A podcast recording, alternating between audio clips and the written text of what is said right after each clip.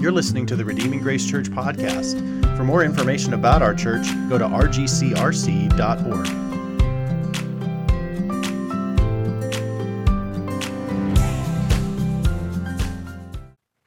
Not many of you should become teachers, my brothers, for you know that we who teach will be judged with greater strictness. For we all stumble in many ways, but if anyone does not stumble in what he says, he is a perfect man, able also to bridle his whole body. If we put bits into the mouths of horses so that they obey us, we guide their whole bodies as well. Look at ships also. Though they are so large and are driven by strong winds, they are guided by a very small rudder wherever the will of the pilot directs. So also the tongue is a small member, yet it boasts of great things. How great a forest is set ablaze by such a small fire.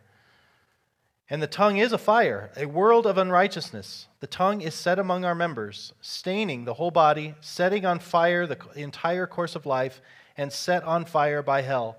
For every kind of beast and bird, of reptile and sea creature can be tamed and has been tamed by mankind, but no human being can tame the tongue.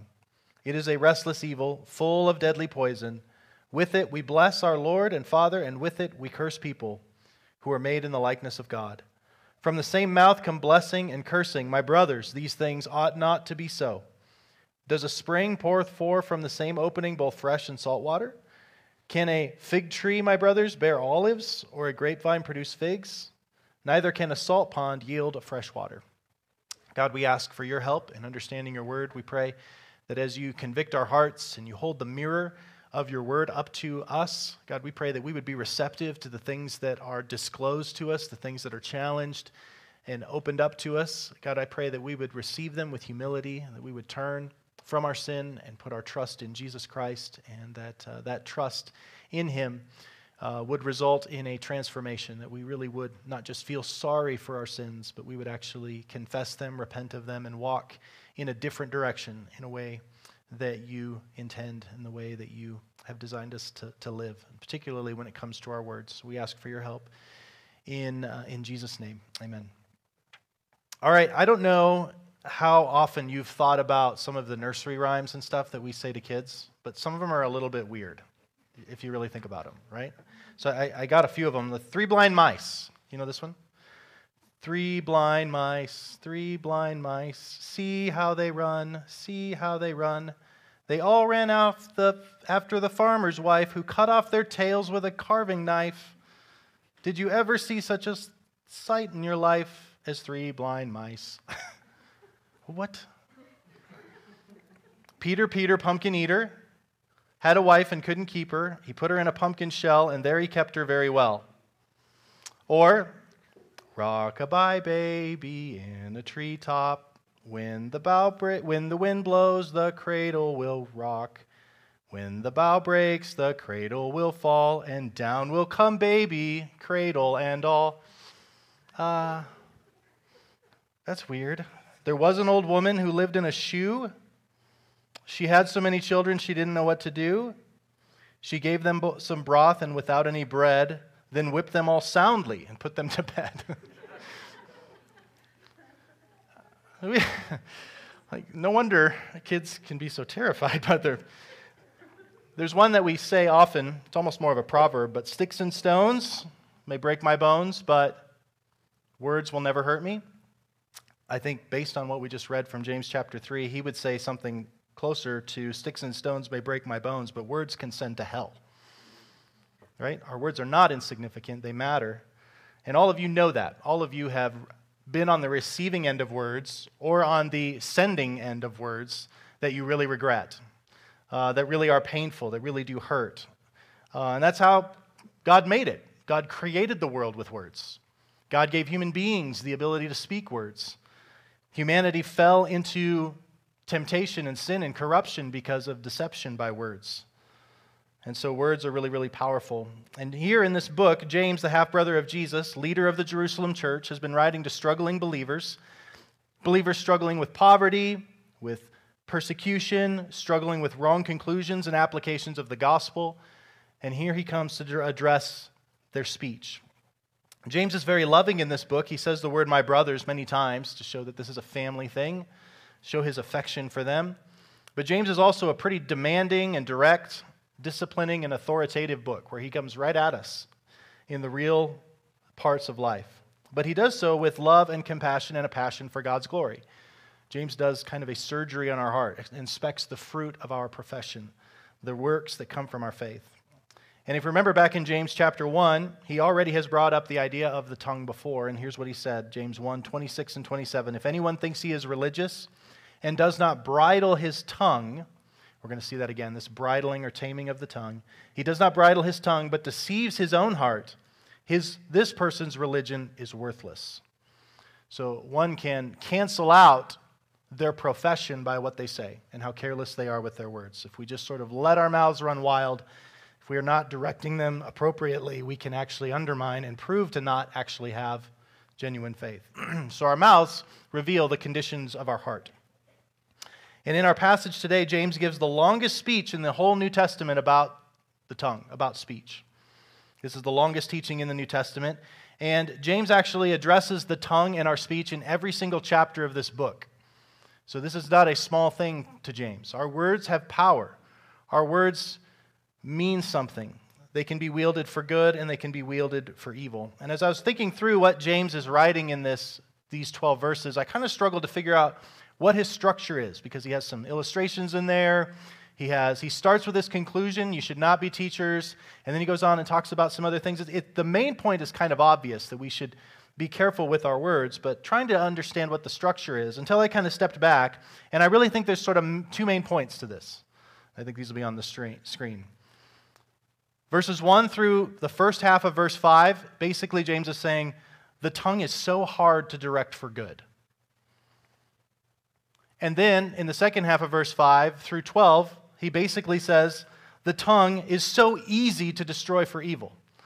So you've got this powerful weapon of mass destruction behind your teeth.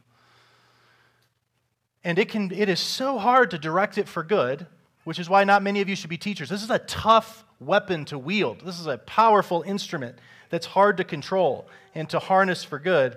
And at the same time, it's so easy to let it just run wild and do such tremendous damage for evil.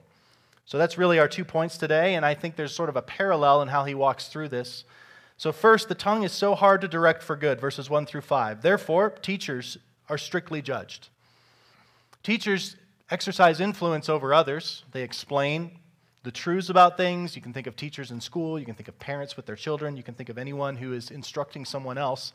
And the student is prone to believe and be influenced and be directed by the teacher.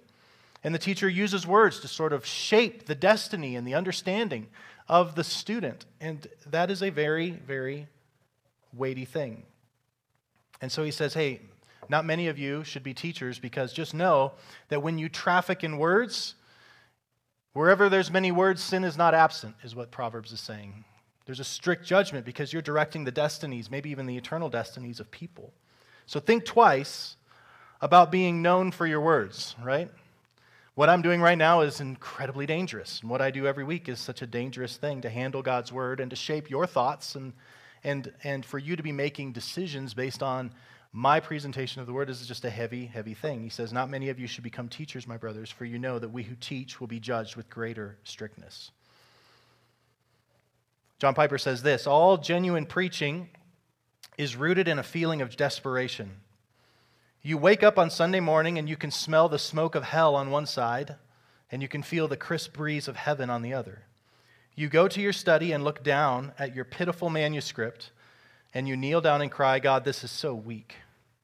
Who do I think I am? What audacity to think that in three hours my words will be the odor of death to death and the fragrance of life to life. My God, who is sufficient for these things.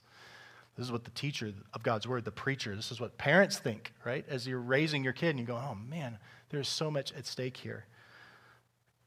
Now, in those times, there was a high regard for rabbis, rabbis, the teachers, the masters. And there was, uh, it seems like maybe what James is addressing here is that there's an inclination to think that that's such an honored position that maybe everyone should aspire to be a teacher, that everyone should want to be that. So there seems to be in this church that maybe the tendency is actually there's too many people that want to teach Sunday school. What a great problem that would be. There's too many people that want to speak God's word, and he's trying to slow them down a little bit. that this honored and privileged position of rabbi, of pastor, of teacher, you ought to be careful because there's a stricter judgment that comes to those whose lives are shaped by words. So, so teachers are judged more strictly because the tongue is really hard to direct for good, and especially for the good of others. He then goes on to say in verse 2 what I think essentially is mastery requires perfection. To master this tongue really requires an incredible amount of, of, of perfection. He says this For we all stumble in many ways, and if anyone does not stumble in what he says, he is a perfect man, able to bridle his whole body. So he says we all have sin struggles. We all have different things that we wrestle with. Each one of you, if we sat you down and you talked about the things you struggle with, it would be different from person to person, except for one thing how you use your words. He's saying this is a sin struggle we all have. We all have struggles when it comes to how we use our words. Unique and varied sin struggles, but everyone has this struggle. Everybody has sinned with their words. Everyone in here is guilty of maybe saying something you shouldn't or having kept silent when you should have spoken. And he says, really, for anyone to get this right, they would really have to be a mature man. That's really what the idea of perfection, the perfect man, is the one who's mature who's mastered themselves. And the one who has been able to master the tongue actually has all the resources available. They probably are pretty disciplined and have mastered all other areas of your life because the tongue is so difficult to control.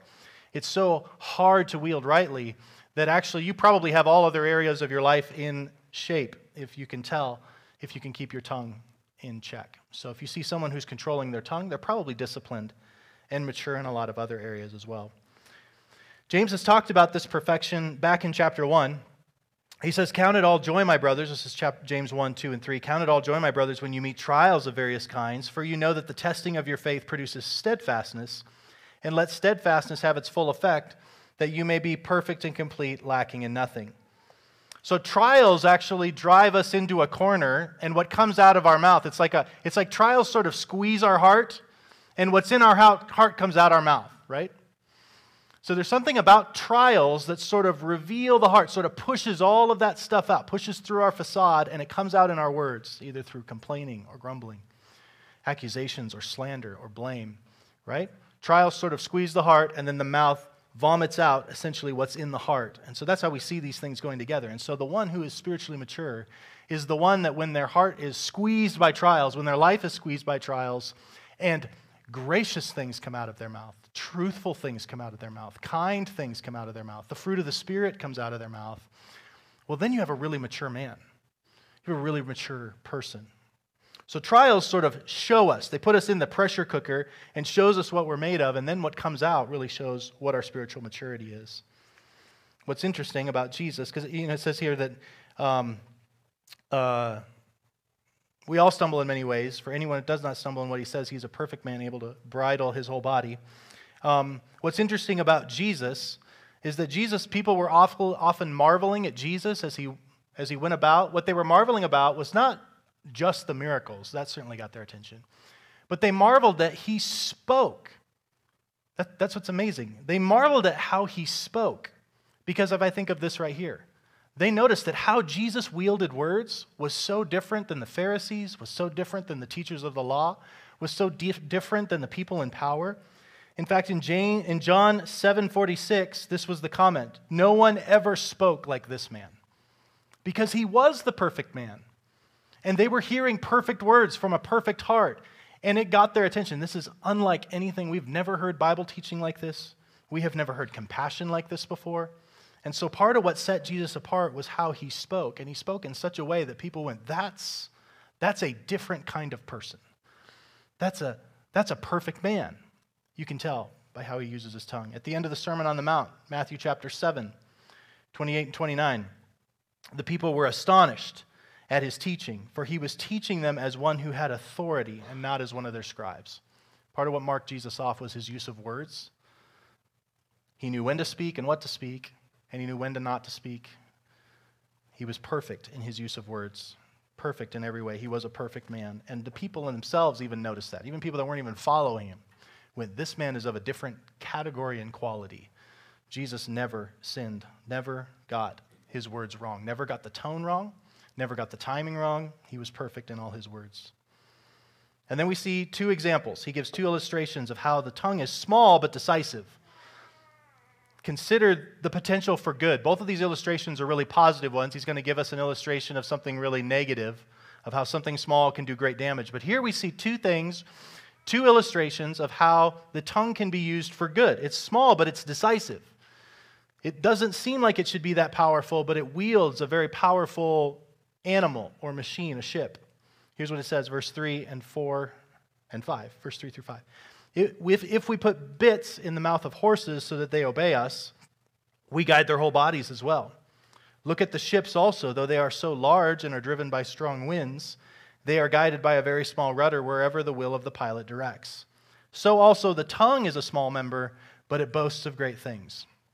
So words have inordinate power. They seem small.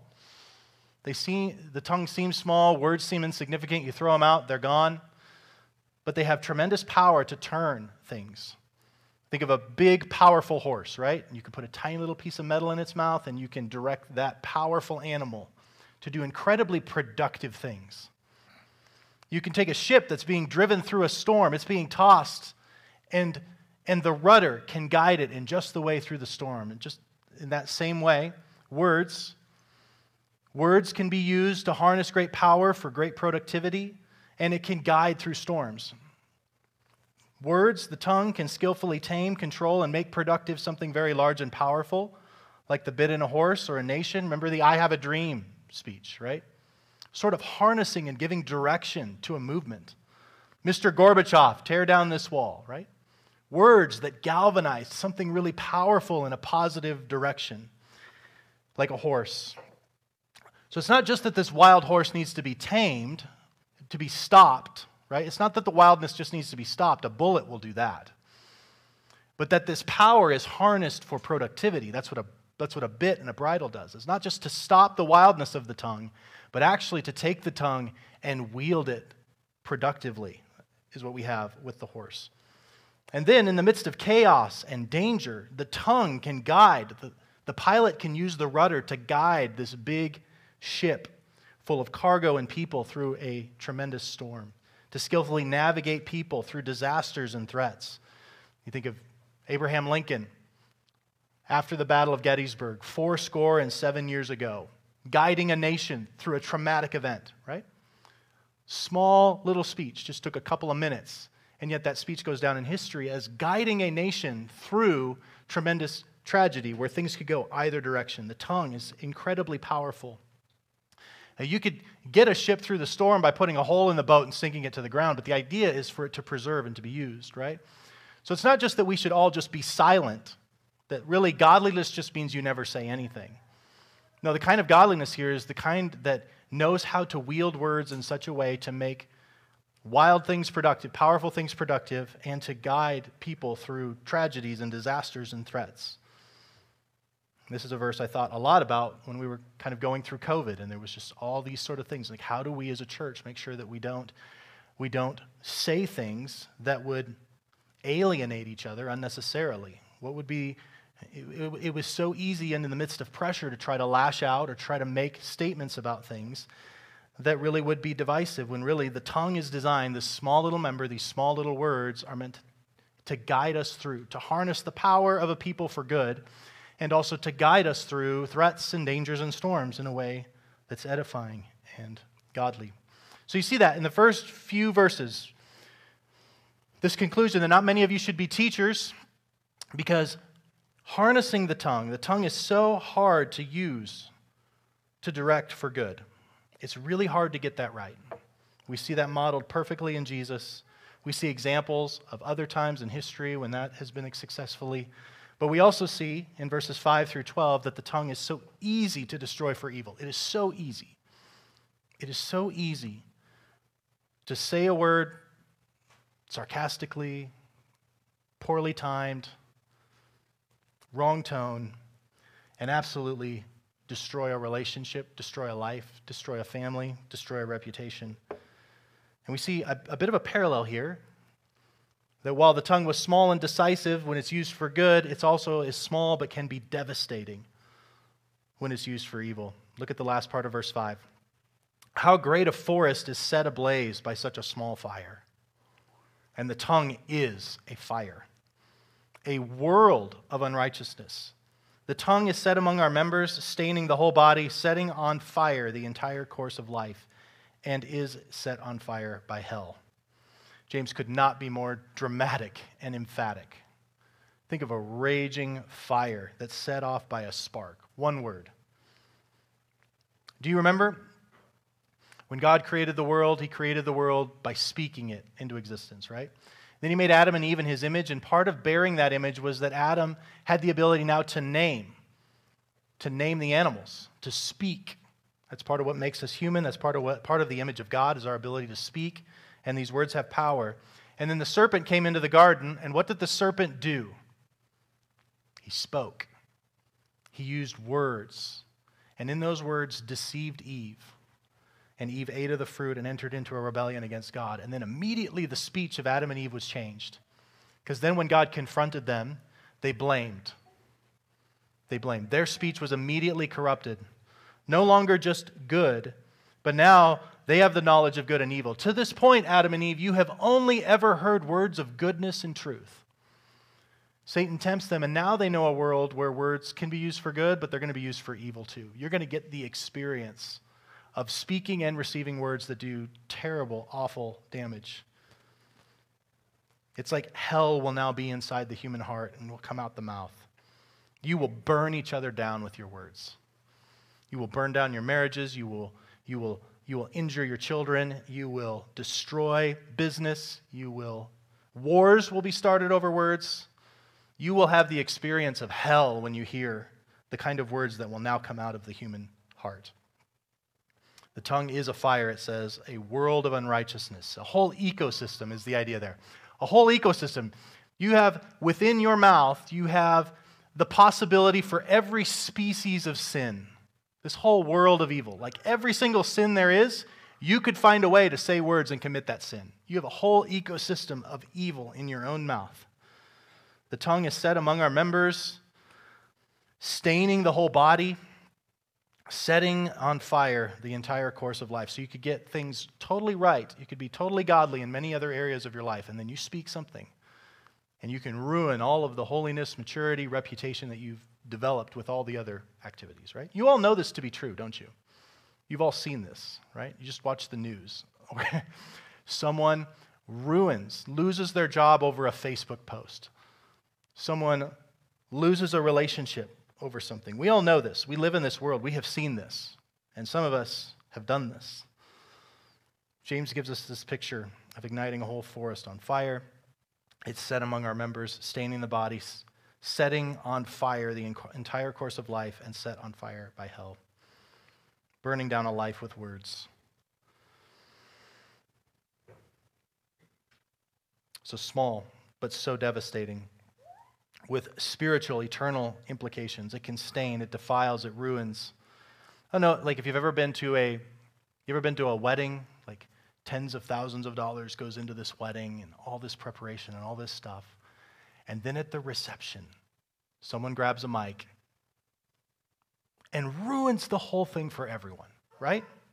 That's the idea of staining the whole course of life. Like one dumb thing said, one selfish word ruins this beautiful thing that God's made, right?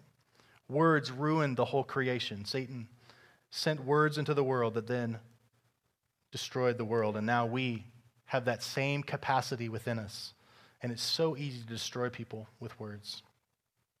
Verse 7 and 8 mastery is seemingly impossible. Mastery is impossible. So it's almost like he said it's, it takes perfection to master your words, right? Well, now he's coming back to that same theme mastery. known mastery might actually be impossible now that I think about it. For every kind of animal, every kind of beast and bird, of reptile and sea creature has been tamed and has been tamed by mankind. But no human being can tame the tongue. It is a restless evil full of deadly poison. No one has been able to get this right. No one is sinless. Think if, if James were talking today, he might go, We can do gene sequencing we can invent artificial intelligence. It's possible that we could send somebody to go colonize Mars. But you still say that dumb thing when you're tired, don't you? You still post nonsense, right? You still react with sarcasm. right? We master so many things and we can't even master our own little tongue. It doesn't even have bones, right? Just tiny little instrument in our heads we can't control. It's a restless evil. It won't stop. It can't stop. It's waiting to kill and steal and destroy. And it vomits out po- poison like the venom of a serpent, right? Lies and deception, self justifying pride. He says, No one can tame the tongue. No one has been able to master this. And then he closes in 9 through 12, talking about double speak being strictly judged. So he already talked about not many of you should become teachers. That's one of the applications, it's a negative application. Well, another one is like, hey, this is what I see going on, and I'm going to render a judgment on like this should not happen in the household of God. So we see a bit of a parallel, almost like a chiastic structure in some ways, that the tongue is so hard to direct for good, the tongue is so easy to destroy for evil. And let me just give you one more example. Double speak is strictly prohibited, strictly judged. Verse 9. With it, our tongue, we bless our Lord and Father. We sing the worship songs, we say the prayers. The idea, I think, here is that we're in our worship gatherings, we're talking about these godly things, we're singing, we're worshiping. And with it, we curse people who are made in the likeness of God. From the same mouth come blessing and cursing.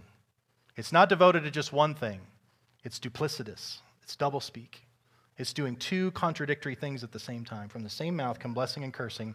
My brothers, these things ought not to be so. You ought not to be teachers, and you ought not to be a person who speaks doubly. Does a spring pour forth from the same opening both fresh and salt water? Can a fig tree, my brothers, bear olives or a grapevine produce figs? Neither can a salt pond yield fresh water. Like even plants get it, are about one thing, right? That's sort of the idea. Even plants can kind of pick whether they're for God or against God. But we, by our mouths, want to be on His side, but then we also want to we want to totally blast the people that we don't like, right? It's the idea of, of, of, of, praising God when you're here, and then when you get to the car, you're, you're gossiping and you're slandering and you're critical of other people. And I, I just, it's amazing to me just how big this category is. Because he's not, he doesn't say that, and with it we curse people who are our brothers and sisters, other Christians, as if it would be okay to then talk about that way of non Christians. But he goes, no, anyone made in the image of God, you're not allowed to curse. Unless you want to surrender your worship of God, be that one thing. Just be a curser of God and of people. But no, this is, we bless and then we curse people who are made in God's image. That cannot be. That cannot be. Our words show our hypocrisy, our corruption, our duplicity. Our offense ultimately is against God. God sees right through that. Our worship and our slander are undercut, are rendered void by how we talk about people. Now, this also applies to social media. This applies to politicians. This applies to Joe Biden. I'm not allowed to slander an image bearer. I'm not allowed to. Like in verse 1, a judgment is warned and rendered. This ought not to be so. It's the impossibility. We are not whole people if we speak this double speak. People speak about God, who we love, and then someone made in his image who resembles him, even if imperfectly, am not allowed to curse them. What this says is this he's talking about nature. An olive tree by nature produces olives, right? A person that is right with God necessarily produces godliness in their words. So it has to do with our nature. The fact that different things come out of our hearts shows that we don't have a new nature. Here's what Jesus said in Matthew 12. James is just plagiarizing Jesus. Like we could go to a bunch of passages. Here's one Matthew 12. Either make the tree good and its fruit good, or make the tree bad and its fruit bad. It's one thing. The tree is known by its fruit. You brood of vipers, how can you speak good when you are evil? For out of the abundance of the heart the mouth speaks. The good person out of his good treasure brings forth good, and the evil person out of his evil treasure brings forth evil. So you can just trace it right back. What words come out? What words come out? You can just trace it back. That was an evil word. That came from an evil heart. That was a good word. That came. I tell you, on the day of judgment, people will give an account for every careless word they speak. Let me say that again. That is Matthew 12, 36. This is Jesus. I tell you, on the day of judgment, people will give an account for every careless word they speak. For by your words you will be justified, and by your words you will be condemned.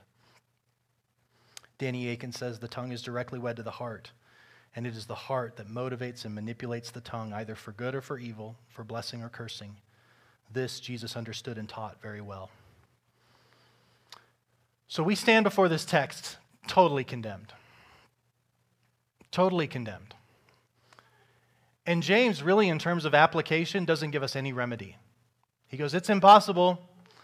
What I can tell you is that you should not be teachers and you should not be duplicitous in your speech. Well, James, give us a technique. Like, should we limit our words? Should we do some sort of log? Should we, like, what, what should we do? Give us a technique, James, to fix this because you can't fix this. You can't technique your way out of this. You can't discipline yourself. You can't make up some rules for the day. The tongue is a restless evil. No one can tame the tongue. Because an olive tree can't be anything other than an olive tree. What you would need, and Jesus said this, you would have to have a different nature. You would have to have a new nature. You need a new heart. You can't just grab that old dead heart and try to make it behave better. You need a new heart, is what you need. You need a new tree. You need a new nature. James doesn't give us any, any positive instruction in this passage, but he has said this back in chapter 1. He says, Of his own will, he brought us forth by the word of truth, that we should be a kind of first fruits of his cre- creatures there is a new birth that's available. There is the ability to be, have your nature changed, to be born again, and that is to go to Jesus in confession. James leaves us in this surprising place 54 imperatives in the book, and nothing here. no positive applications for us here. Because this is the only Jesus can fix this one. Only Jesus can change the heart. There's no way to fix this. And the last thing James would want us to do is just try harder. And then, because we've made a little bit of a modification, now we feel self justified as if we're like truly godly. But deep and down, we maybe have restrained some words so that we don't do as much damage to people, but they're still in there. We still think them. We need the source changed. We need our hearts changed. So, this is a deeper problem than anyone can fix. And that's what James says no one can tame the tongue. We have to stop making excuses and we have to own our sin. No justifying. Even online, even on our social media, even in election years. Christians still must be these kinds of people, and we can't do it in and of ourselves. Our words betray us. And I think just by looking at the speech of so called Christians, we might rightly conclude that there are actually fewer Christians in the world than we think. Because their words actually show them, right? You can tell that when they're pressed, when it doesn't go their way, when there's a conflict, betrays what they really are. Three suggestions, though. While James doesn't give us a whole lot of help here other than just convict us and drive us to the cross, let me offer some humble subjection, some suggestions. First is to, I think, follow the example of Isaiah in chapter 6 in Isaiah chapter 6. Isaiah has this vision, and he's a prophet. This is what he does. He traffics in words, he speaks with words, he makes his living from, from words. And he has this vision where he stands before God, and even the angels can't look at God, yelling out, Holy, holy, holy. And as he stands in the, in the presence of a holy God, the first thing that comes to his mind is this Woe is me, for I am lost, for I am a man of unclean lips. And I dwell in the midst of a people of unclean lips. We've all sinned with our tongue. None of us have tamed the tongue, even the best of your prophets. That's the first thing he thinks of when he's before a holy God is, oh, I have said some really bad stuff. I have thought some really bad things. I have sinned against a holy God, and now I'm in his presence, and that every careless word spoken is now staring Isaiah in the face. And he confesses. He confesses, Woe is me, I am lost. I'm a man of unclean lips. I dwell in a people of unclean lips. My eyes have seen the King, the Lord of hosts. The word, therefore, I am lost means I am done. I am undone, meaning like my body's about to rip apart at the seams. The wrath of God, this holy God, is going to tear me apart because of the things that I've said. That's the idea, the undone. Like I am, I am, I'm, I'm coming apart at the seams. I deserve to be in hell. I feel like I'm in hell right now in the presence of this holy God in light of the things I've said. And then look at the kindness of God here. Then one of the seraphim, verse 6, flew to me, having in his hand a burning coal that he had taken with tongs from the altar. What's an altar for? An altar's for sacrifice. So there is some sacrifice in heaven where taking the, the sacrifice and applying it to the place of sin in his life cleanses him, which points to Jesus. It points to Jesus. The sacrifice that Jesus makes on the cross, when that is applied to the place of sin, cleanses it. Then one of the seraphim flew to me, having in his hand a burning coal that, that he had taken with the tongues from the altar. He touched my mouth and said, Behold, this has touched your lips. Your guilt is taken away and your sin atoned for. Imagine if you're Isaiah in that moment and you feel the wrath of God burning down on you, and now you hear you're forgiven. Your guilt is gone. Your lips are cleansed. And then I don't have it on the screen, but the very next verse is Who will go for me? Who will speak for me? Who will now wield words for me in a positive direction in the way that I call? And Isaiah goes, I'll do it. You've changed me. I confessed my sin before you. You applied the atonement to my place of sin and then you have changed it. You have changed my heart, you have changed my mouth, and now he's a proclaimer of God's glory. So I think that's the first thing is that in this moment to not go, I really need to get control of my words. That's true, but that's the wrong starting place. The right place is to confess before holy God, going, I deserve, I deserve condemnation for the things that I've thought and said and posted. And I need you to atone for this. I can't fix this. So to confess and repent in humility. And then, secondly, allow the word of Christ to dwell in and around you richly. And that, like I said, I already read this, but let me read it again James 1 18 through 26. Of his own will, meaning God, he brought us forth by the word of truth. The gospel came to us in words. So, words are also the, one of the reasons why we're condemned before God is our use of words. But God has sent another word into the world, and that word has power to change. He has brought us forth by the word of truth that we should be a kind of first fruits of his creatures. I would think that one of the ways that we demonstrate ourselves to be first fruits is that we speak differently. Right? We're a kind of first fruits. We're a kind of anticipation of the full redemption and purification that God is going to do with the world that starts in the mouths of his people that now speak way different than the rest of the world speaks. Know this, my beloved brothers let every person be quick to hear, slow to speak, and slow to anger. For the anger of man does not produce the righteousness of God. Therefore, put away all filthiness and rampant wickedness, and receive with meekness the implanted word, which is able to save your souls. And be doers of the word, not hearers only, deceiving yourselves. For if anyone is a hearer of the word and not a doer, he is like a man who looks intently at his natural face in a mirror. And when he looks at himself and goes away and at once forgets what he was like.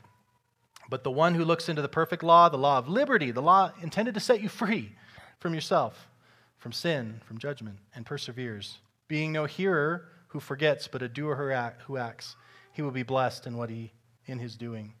If anyone thinks his, he is religious and does not bridle his tongue, but deceives his heart, this person's religion is worthless.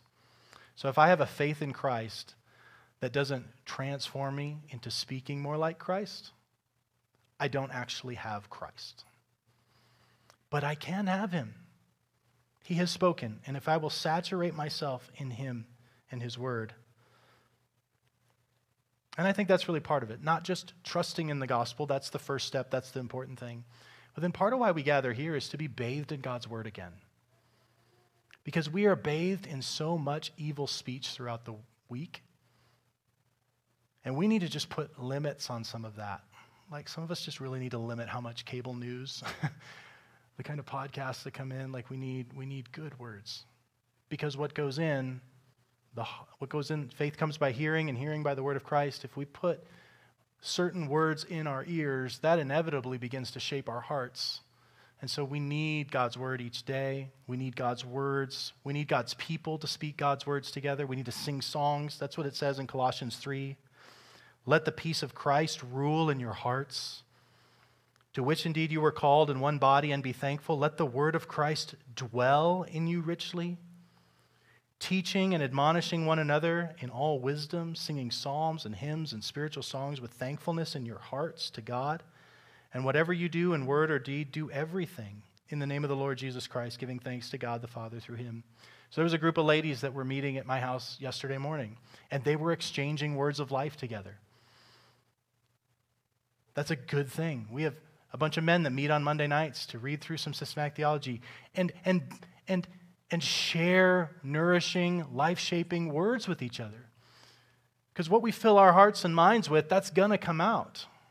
And so we need the word of Christ. In fact, in Ephesians chapter 5, it says that Jesus washes his bride with the water of the word. Huh. We had a group of people that were just in the theater over here at 9:15, working through 1 Kings 18, delighting in words together. We just cannot get enough words. We need to soak and saturate ourselves to where the word just sort of like absorbs into our hearts, our minds, our lives. And then when trials come and we're squeezed, we didn't get what we wanted, what comes out is words of life and not words of destruction. Which kind of brings us to the last point there direct your speech in light of your new nature and new Lord.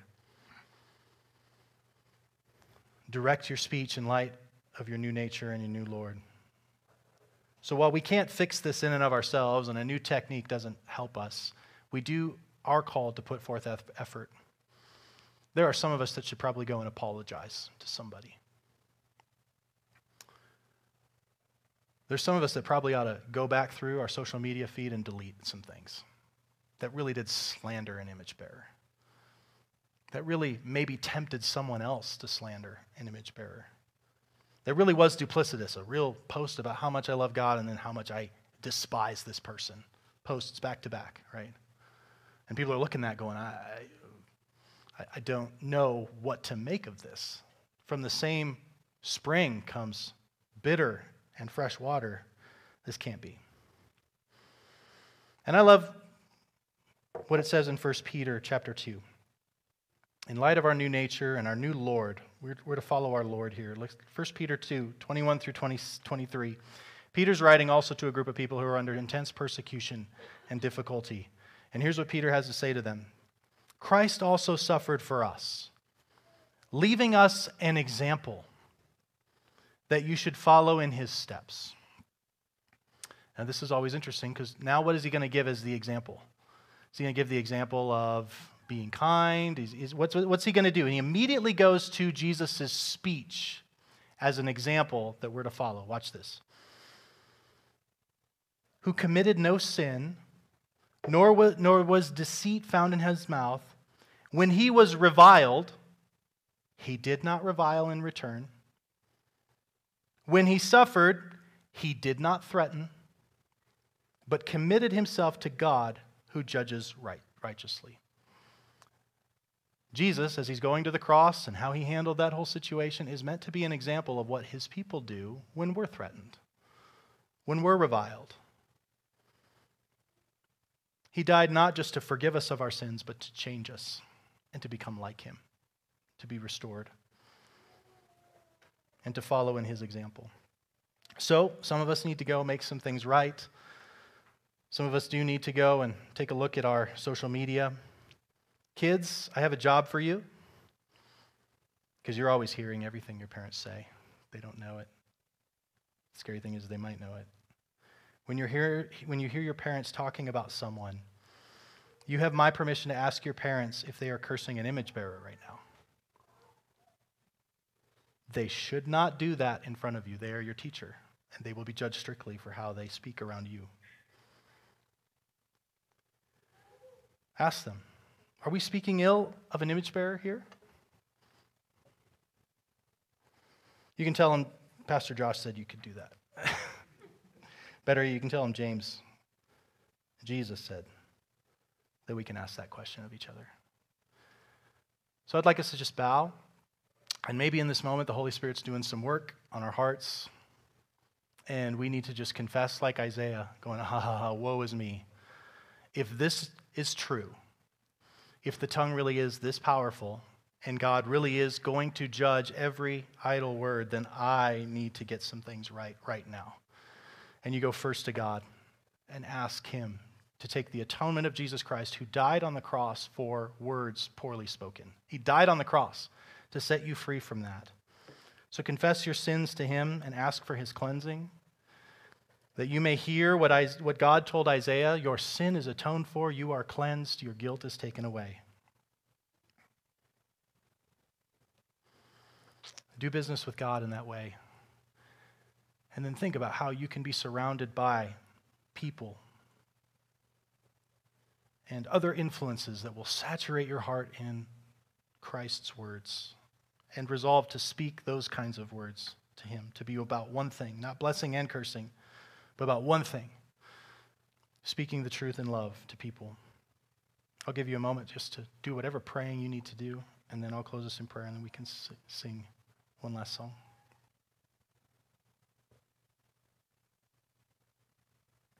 Oh God, we come before you admitting our sin in the area of speech. Some of us have spoken what we should not have spoken. And some of us have stayed silent when we really should have said something. I pray, God, that you would convict each one of us exactly where that conviction needs to land. That if we've just been too silent not speak up about something, that we would confess that, that we chickened out, that we were a coward, that we should have said something and we didn't.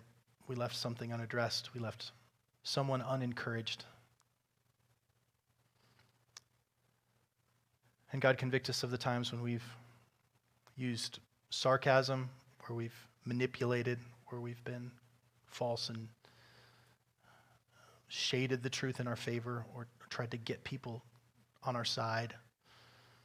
We confess that it is sin, that even those who might do terrible evil in the world, but to curse an image bearer is just unacceptable on any level because of the God we serve.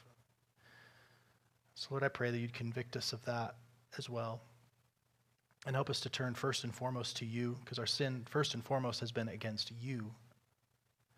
As David said in Psalm 51, against you and you only have I sinned. And also in Psalm 51, David asks that you would cleanse his lips so that he might give testimony to the nations of your praise, of your greatness and your grace. And God, we pray that would be the same here, that you would change our hearts, change our tongues, that we might bear better witness of you in the world. We need the death, burial, and resurrection of Jesus to change us. So, God, I pray if there's anyone in here who doesn't know you, is feeling convicted, and wants the forgiveness, God, that they would come to Him today and be saved, be changed. And if there's any of us that claim Jesus and yet live as if we don't because of our duplicitous speech, God, we pray that we would come to you as well and that you would continue to transform us into your image. We ask these things in your name. Amen. Thank you for listening to the Redeeming Grace Church podcast. For more information about our church, go to rgcrc.org.